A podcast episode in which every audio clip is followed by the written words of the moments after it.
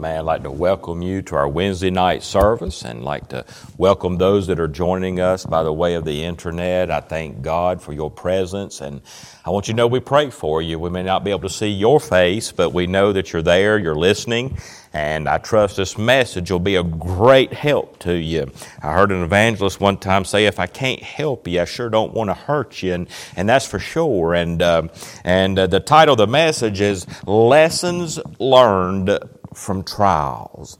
And there's things that we ought to learn as we go through life, but especially when we go through trials. And, and here the Apostle Paul was taking the time to instruct those in Philippi, the church at Philippi, on how to have a successful Christian life, even when you go through trials. And many times we expect God to just remove things, or we expect God to fix things real quick. And praise the Lord, I'm glad He can. But, you know, God has some expectations from us as well. As we go through that trial, there's things that we ought to learn, there's things that we ought to apply.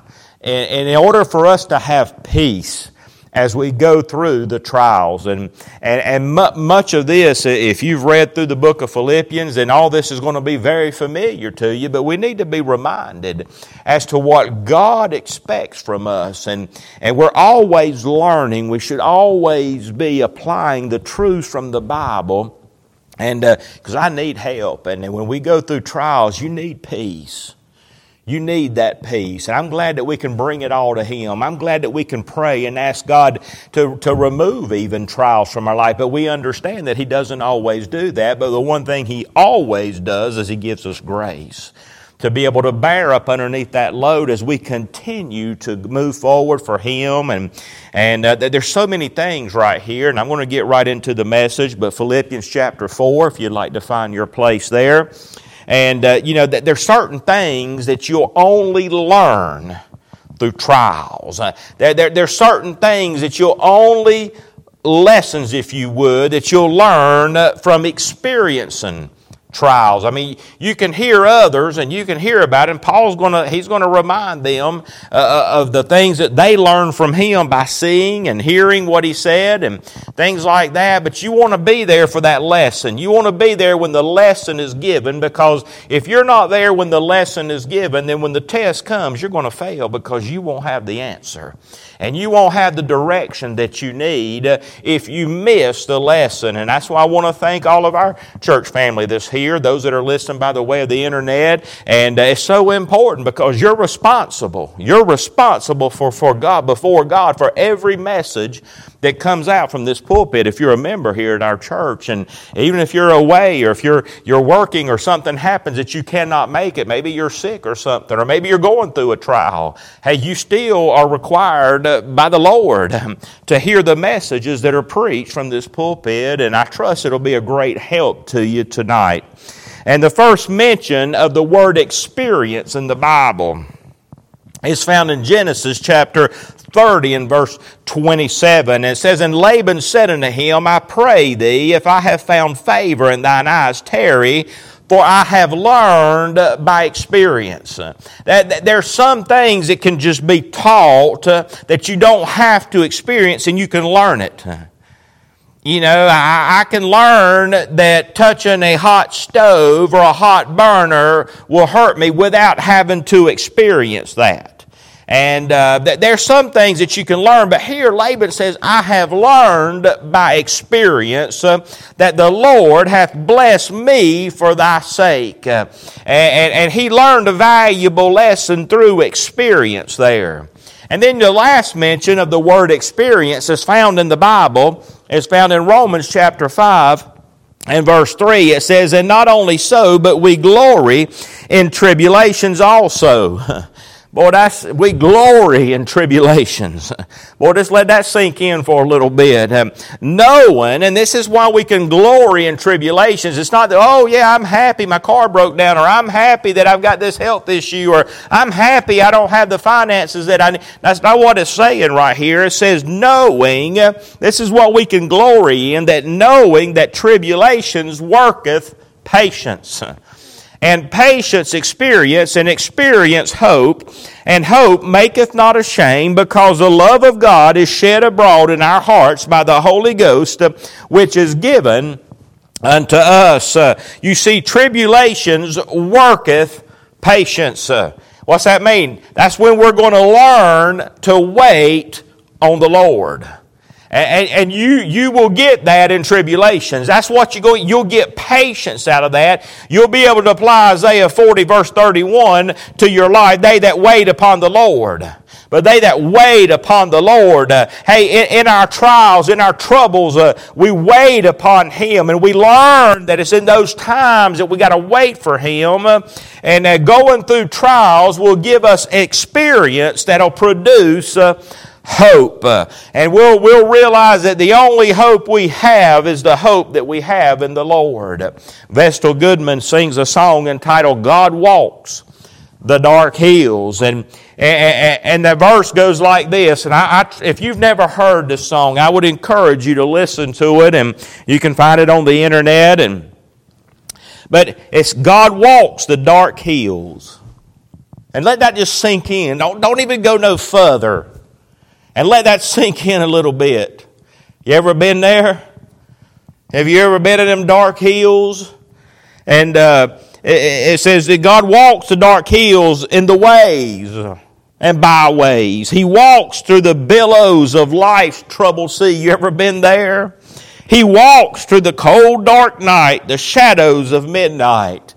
God walks the dark hills just to guide you and me. God walks the dark hills to guide my footsteps. He walks everywhere. By night and by day, He walks in the silence. Boy, you ever been there? On down the highway, God walks the dark hills to show me the way. God walks in the storm, the rain, and the sunshine. He walks on the billows, uh, on through glimmering light. Uh, helps us walk up the mountain so high and cross our rivers and cross the valleys. God walks the dark hills because He loves you and me. I, I, could say, as, as, as I read these words, and many of you probably know that song, uh, and, and, we can relate to that song. And, and uh, we, we, were, we were on a hillside uh, last week and enjoyed some time away there in the mountains of North Carolina. And uh, but but on those hills, I'm telling you, I've been on hills before, and not just beautiful mountains or the side of a mountain. I'm talking about dark times, dark hills in my life. Uh, but I can relate to this song. Why? Because I've been there. I've been in those dark hills. I've been up those mountains uh, that, that, that's being referenced here, in the valleys and the tribulations and the trials. Uh, but how, how do you know that God walks the dark hills? You'd never know that unless you've been there. And oh, you learn by experience that God walks those dark hills. Uh, I have a cousin that, that lives in the mountains. He's a land broker there, and and he, he told us there's certain areas there in those mountains that, I mean, and, I'm, I'm sure he was joking a little bit, but, but probably was telling exactly the truth there on saying the fact that there's no direct sunlight that hits some areas in those mountains just because of the way they're, they're, they're situated, the side of that mountain or some crevice or some, some valley. And, and, and he was joking. He says they got to filter the sunlight in through a two inch pipe and it takes two weeks to get there there. And, and uh, but, but I thought about that. I, I, thought about that. There's going to be times in our life where the sunlight's not going to hit you directly. And there's going to be times in your life where you're going to be nestled in some, some, some crook there or some, some crevice there. You're going to be nestled there and there's not going to be much sunlight. There's going to be dark hills uh, in, in our life. And it's in the trials of life that you know that God walks everywhere. You'll never be left alone. It's in the trials that you're going to find out how good God really is. It's in those dark nights and those silent nights and the billows uh, going up the mountains there and walking in the valleys below that you'll learn that God's grace is sufficient. Uh, and you'll learn by experience to set your hope in God. With the help of God, I'd like to preach on the subject lessons learned from trials. Here in Philippians chapter 4, Paul tells the Philippians in this church that's gathered at Philippi, he, he's telling them and he's telling us uh, about the lessons that he learned through trials and, and what God of you and me in order for us to get that peace and, and, and to get God's approval even as we go through the trials, then, then there's some certain things that God expects us to learn and put into practice to apply them in our lives. And in Philippians 4, let's start reading in verse 4. It says, Rejoice in the Lord always, and again I say rejoice. Let your moderation be known unto all men. The Lord is at hand. Be careful for nothing, but in everything, by prayer and supplication with thanksgiving, let your requests be made known unto God.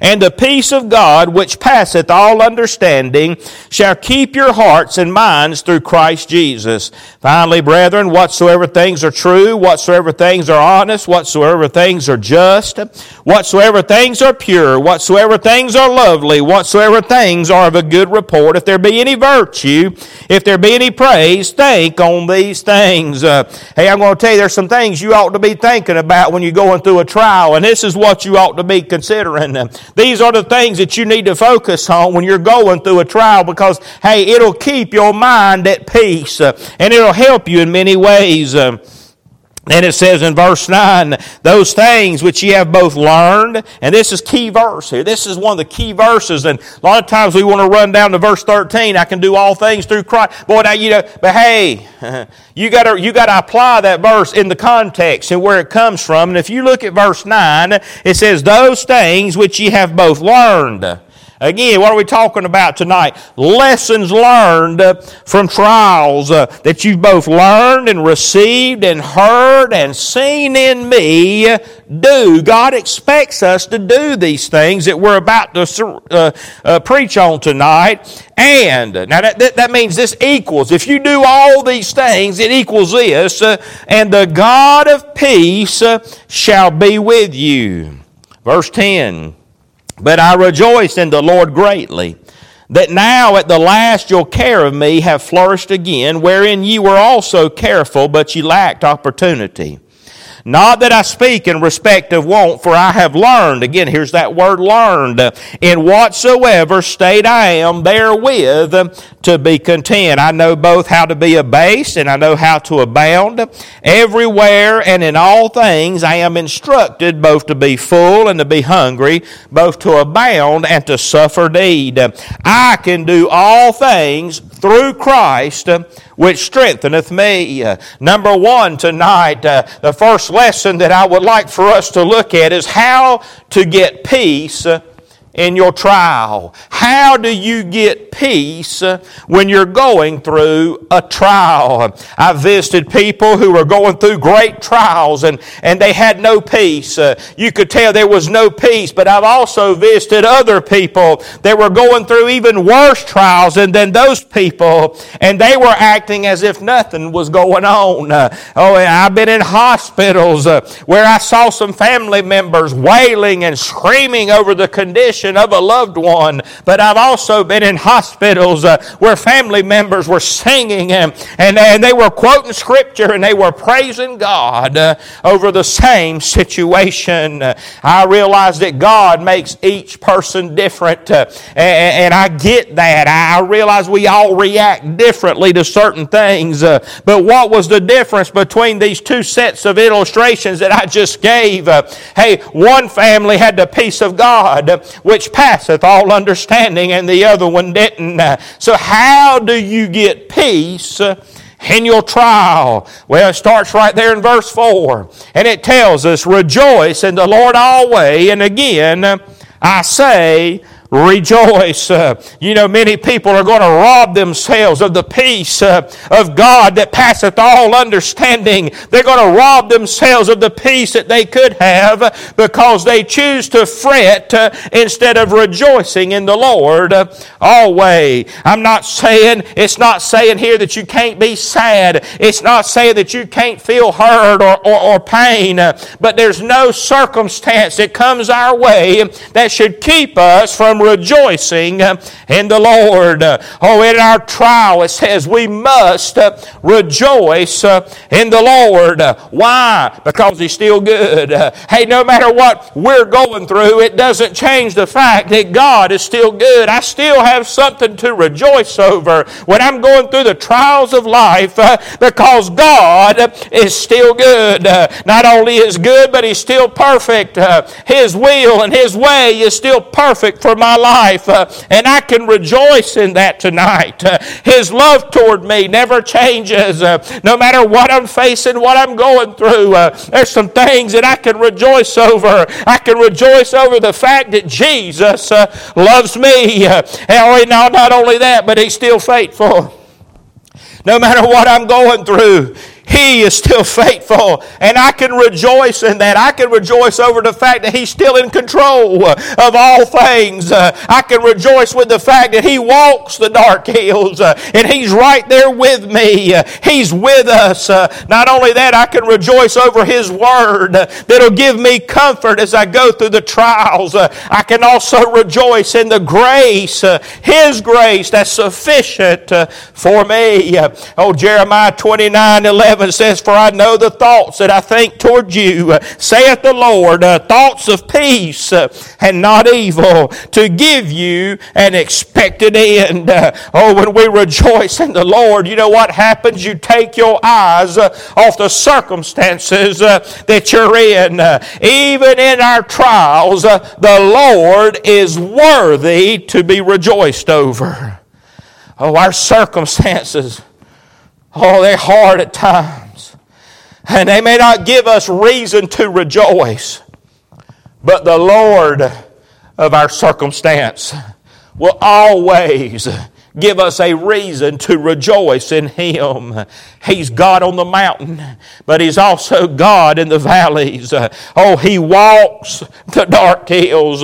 He walked uh, Mount Calvary, and on Mount Calvary, He bore our sin in His body. He was rejected uh, so that you and I would never have to go through that. Uh, can I just remind you tonight that God is ever present? God hears our cries. Uh, why? Because Jesus suffered the rejection for us. Uh, God always hears our prayers. Have you ever thought, this is just a side note, but have you ever thought why God hears a sinner when he cries out to him? I mean, God's holy. God is sinless. God is high and lifted up. Uh, and God is righteous. So, how can He hear a sinner when He cries out to Him? It's all because of Jesus. Oh, in 1 Timothy chapter 2 and verse 5 it says, For there is one God and one mediator between God and men, the man Christ Jesus, who gave himself a ransom for all to be testified in due time. Oh, I, oh, God heard that old publican when he went down to the temple. He cried out to God over in Luke 18 and he said, God, be merciful to me, a sinner. God heard a sinner's cry when he humbled himself before him uh, and he asked God to be merciful to him. Uh, the Bible says that he left justified. Oh, thank God that he hears our cries. I have one plea. All I have is one plea, and it's the blood of Jesus that was shed for me. So, how do you get peace when you're going through a trial? Paul says you need to rejoice in the Lord. You know, this letter is written to the church in Philippi, and it's very interesting here because one of the families that attended this church was the family of the Philippian jailer.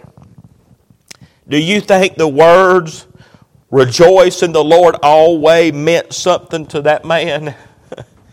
Hey, Paul and Silas had been laid with many stripes. The Bible says they'd been cast into the innermost parts of the prison. Their feet was made fast in stocks. Yet, uh, in their darkest hours, in that midnight hour, what were they doing? Uh, hey, you remember what Paul said there in verse 9? Those things which ye have both learned and received and heard and seen in me, do, and the God of peace shall be with you. Uh, you think that Philippian jailer didn't go back to that time uh, where he heard uh, and he knew, hey, there's something different about that crowd right there. They're in there praying and they're in there singing. They're in there rejoicing in the Lord always, even in their darkest time.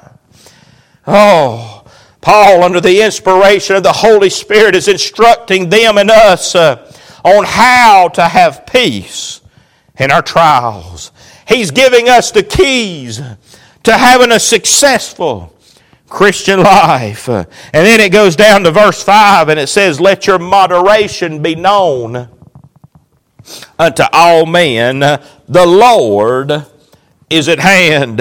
If we're going to have peace in our trials, uh, then we're going to have to be reminded that even in your trial, even in the darkest times that you're going through, uh, you're still a testimony of the grace and the goodness of God. Let your moderation be known unto all men. That's your actions, how you react in your storms and how you react in your trials. Uh, oh, as they read this letter in church, uh, oh, I, I can see that Philippian jailer. Uh, he, he's starting to squirm a little bit. Uh, he, he can't wait to get to a point where he can just let out a big amen. Uh, well, that's right, Paul. Uh, oh, he can go on to testify and he could say, I witnessed Paul. I witnessed Silas Silas's moderation, and so did all the other prisoners there. Yes, the Lord was at hand in their life that night. The Lord was very present, and He was watching over them. Oh, and He gave them a reason to rejoice uh, in the darkest of their night. Uh, but can I just testify tonight? He would say, uh, Oh, that the reason my family and I are here is because God was at hand for them, but He was also at hand for me. Oh my, it's through their testimony. Oh, oh, that God gave me hope. God help me in my darkest hour. You know, as you go through trials, you never know who else God is working on. You know, when we go through trials, it's so easy to get self centered. When Paul and Silas when they were in that inner prison, they had no idea that God was at hand in the jailer's life. They had no idea of that. But you know what God expects of us in our trials? To have a good testimony. Why? Because the Lord is at hand. Oh, then we go back. You got to go back to verse 9 again. Remember, that's the key verse in this passage.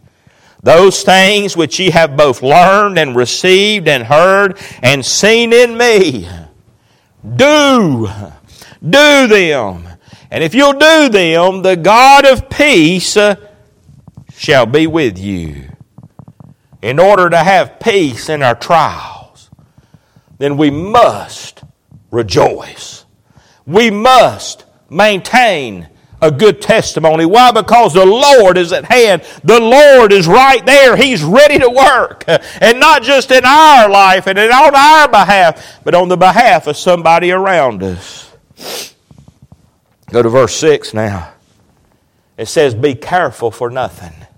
But in everything, by prayer and supplication with thanksgiving, let your requests be made known unto God.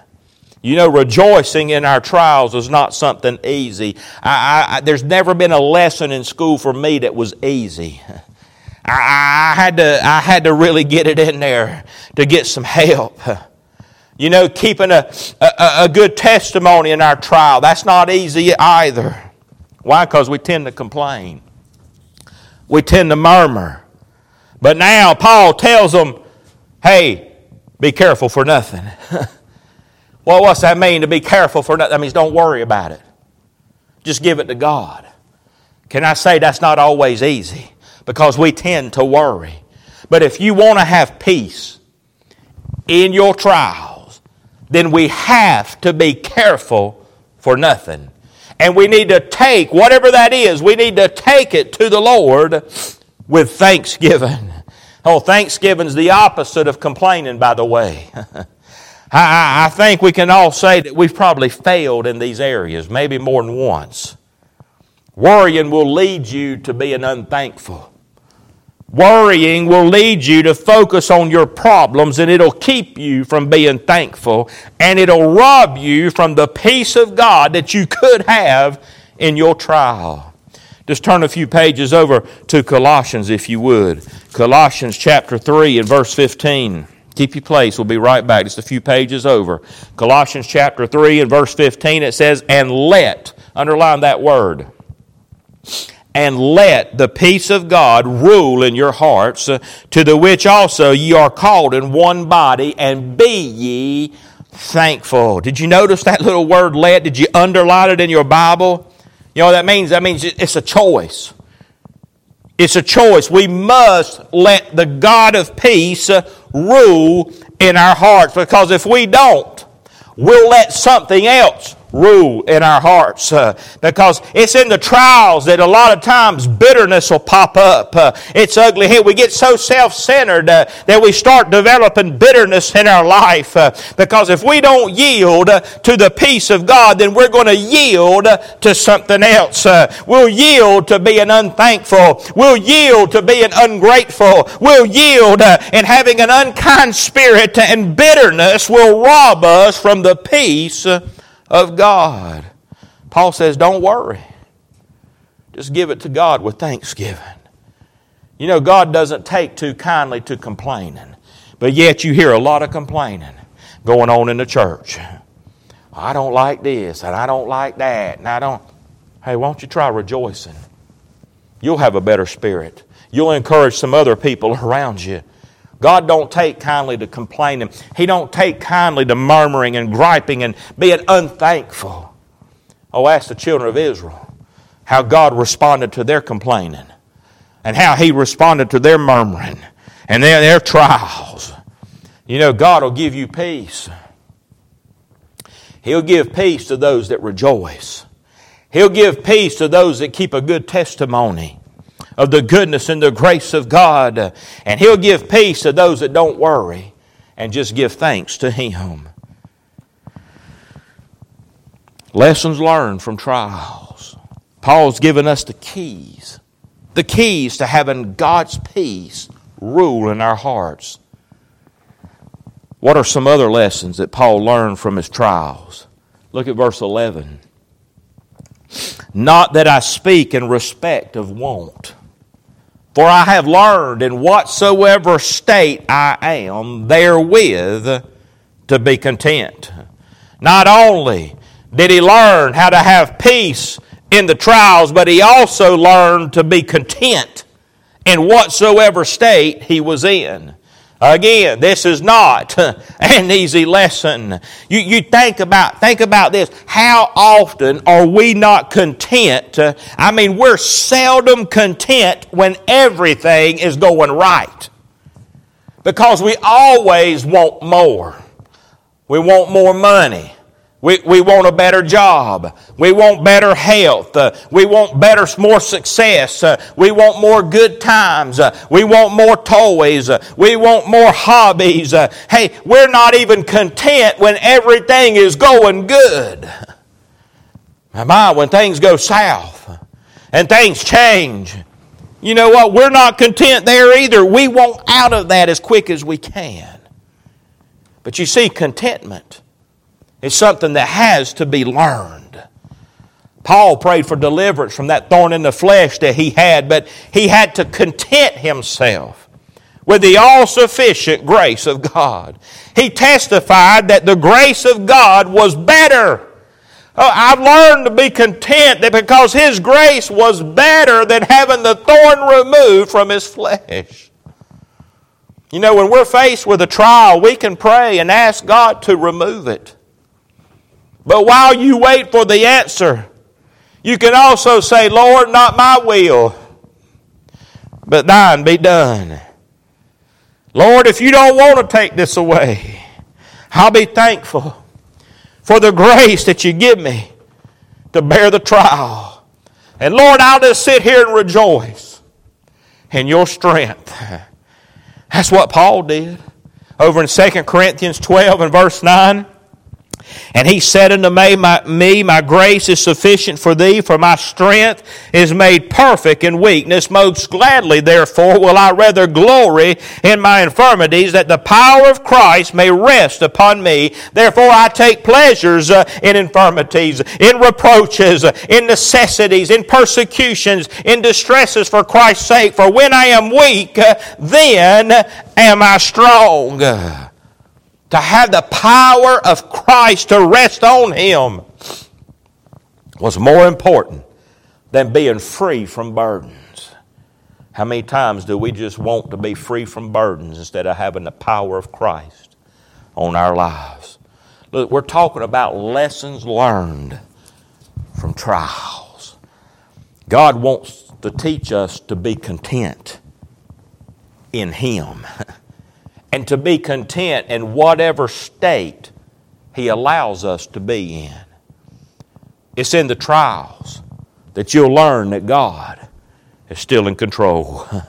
you know, many times we want God to have control when everything's going south and everything's going bad in our lives. Oh, we want God to have control. Yes, Lord, fix it. Yeah, go ahead, Lord. You just go ahead and work all, all the. Yes, yes. But you know what? When everything's going good, we want to relinquish that control. We, we, we, we, we want control when everything's going good, but you see, it don't work that way. God should have control of our lives all the time when it's good and when it's bad. Have you learned to be content? That means being okay with whatever God allows in your life. Because you see, not being content will rob you of the peace of God. The final lesson that we're going to look at tonight is found in Philippians chapter 4 and verse 13. Paul said this I can do all things through Christ which strengtheneth me. What does that mean? Well, we got to stay in the context here. A lot of times we want to use this to, oh, I can, you know, I can, I can win the sporting event or I can do all things, you know. Yeah, we, we, we won't, but let's stay in the context here. What, what can he do? I can do all things. What can he do through Christ that strengthened him? What is it? What, what did we just read? What is he talking about here? What is he referencing when he says, I can do all things through Christ which strengthened me? What is he saying? He said, I can rejoice in the Lord always. Not because of me, not because of my strength, but because of Jesus Christ. Through His strength, I can do and I can learn, I can receive everything that I've heard, receive. I can do it through Christ that strengthens me. I can rejoice in the Lord always. Not only that, but I can maintain a good testimony of the goodness of God, of the mercy and grace and the salvation of God in the good times and in the bad times, because I can do it through Christ, which strengthens me. I can also, in my trials, recognize the fact that God is not only at hand in my life and working in my life, but He's also working in somebody else's life. The Lord is at hand. I can do all things through Christ. What, what are those all things? I can trust God and not worry or fret over my trial.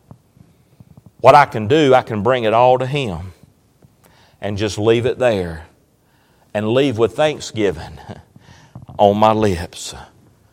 What, what else can I do through Christ that strengthens? I can learn. To, I can be content. God can help me to be content in whatsoever state Amen. Paul said that his trials taught him that he can do all things through Christ, which strengtheneth him.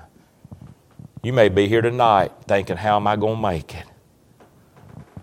Preacher, if you only knew the trial that I'm going through, it's too great for me. Can I just say, why don't you try rejoicing in the Lord always? Why don't you try witnessing to someone about the Lord? Can I just remind you that you'll never have a greater impact or a greater influence on others than when you're going through a trial? Why don't you try just letting go and letting God? You can either be careful for nothing you can either not worry, not fret, just give it to God, or you can grieve the Holy Spirit in worrying and fretting over things that God's got under control anyway. You can sit there and worry about yourself and worry about your family member or a financial issue, or you can just take it to the Lord with thanksgiving. Why don't you just try being content with God? You see, you're always, always in God's hand. Nothing can separate you from the love of God. There's nothing, think about this, there's nothing that will pluck you out of God's hand. No trial, no circumstance, no dark hill, no valley, nothing can pluck you out of the hand of God. You're always in His hand. Have you ever tried picking up a, a, a, minnow, a mud minnow, out of a water bucket there and while you're fishing? That minnow's first reaction is going to try to squirm.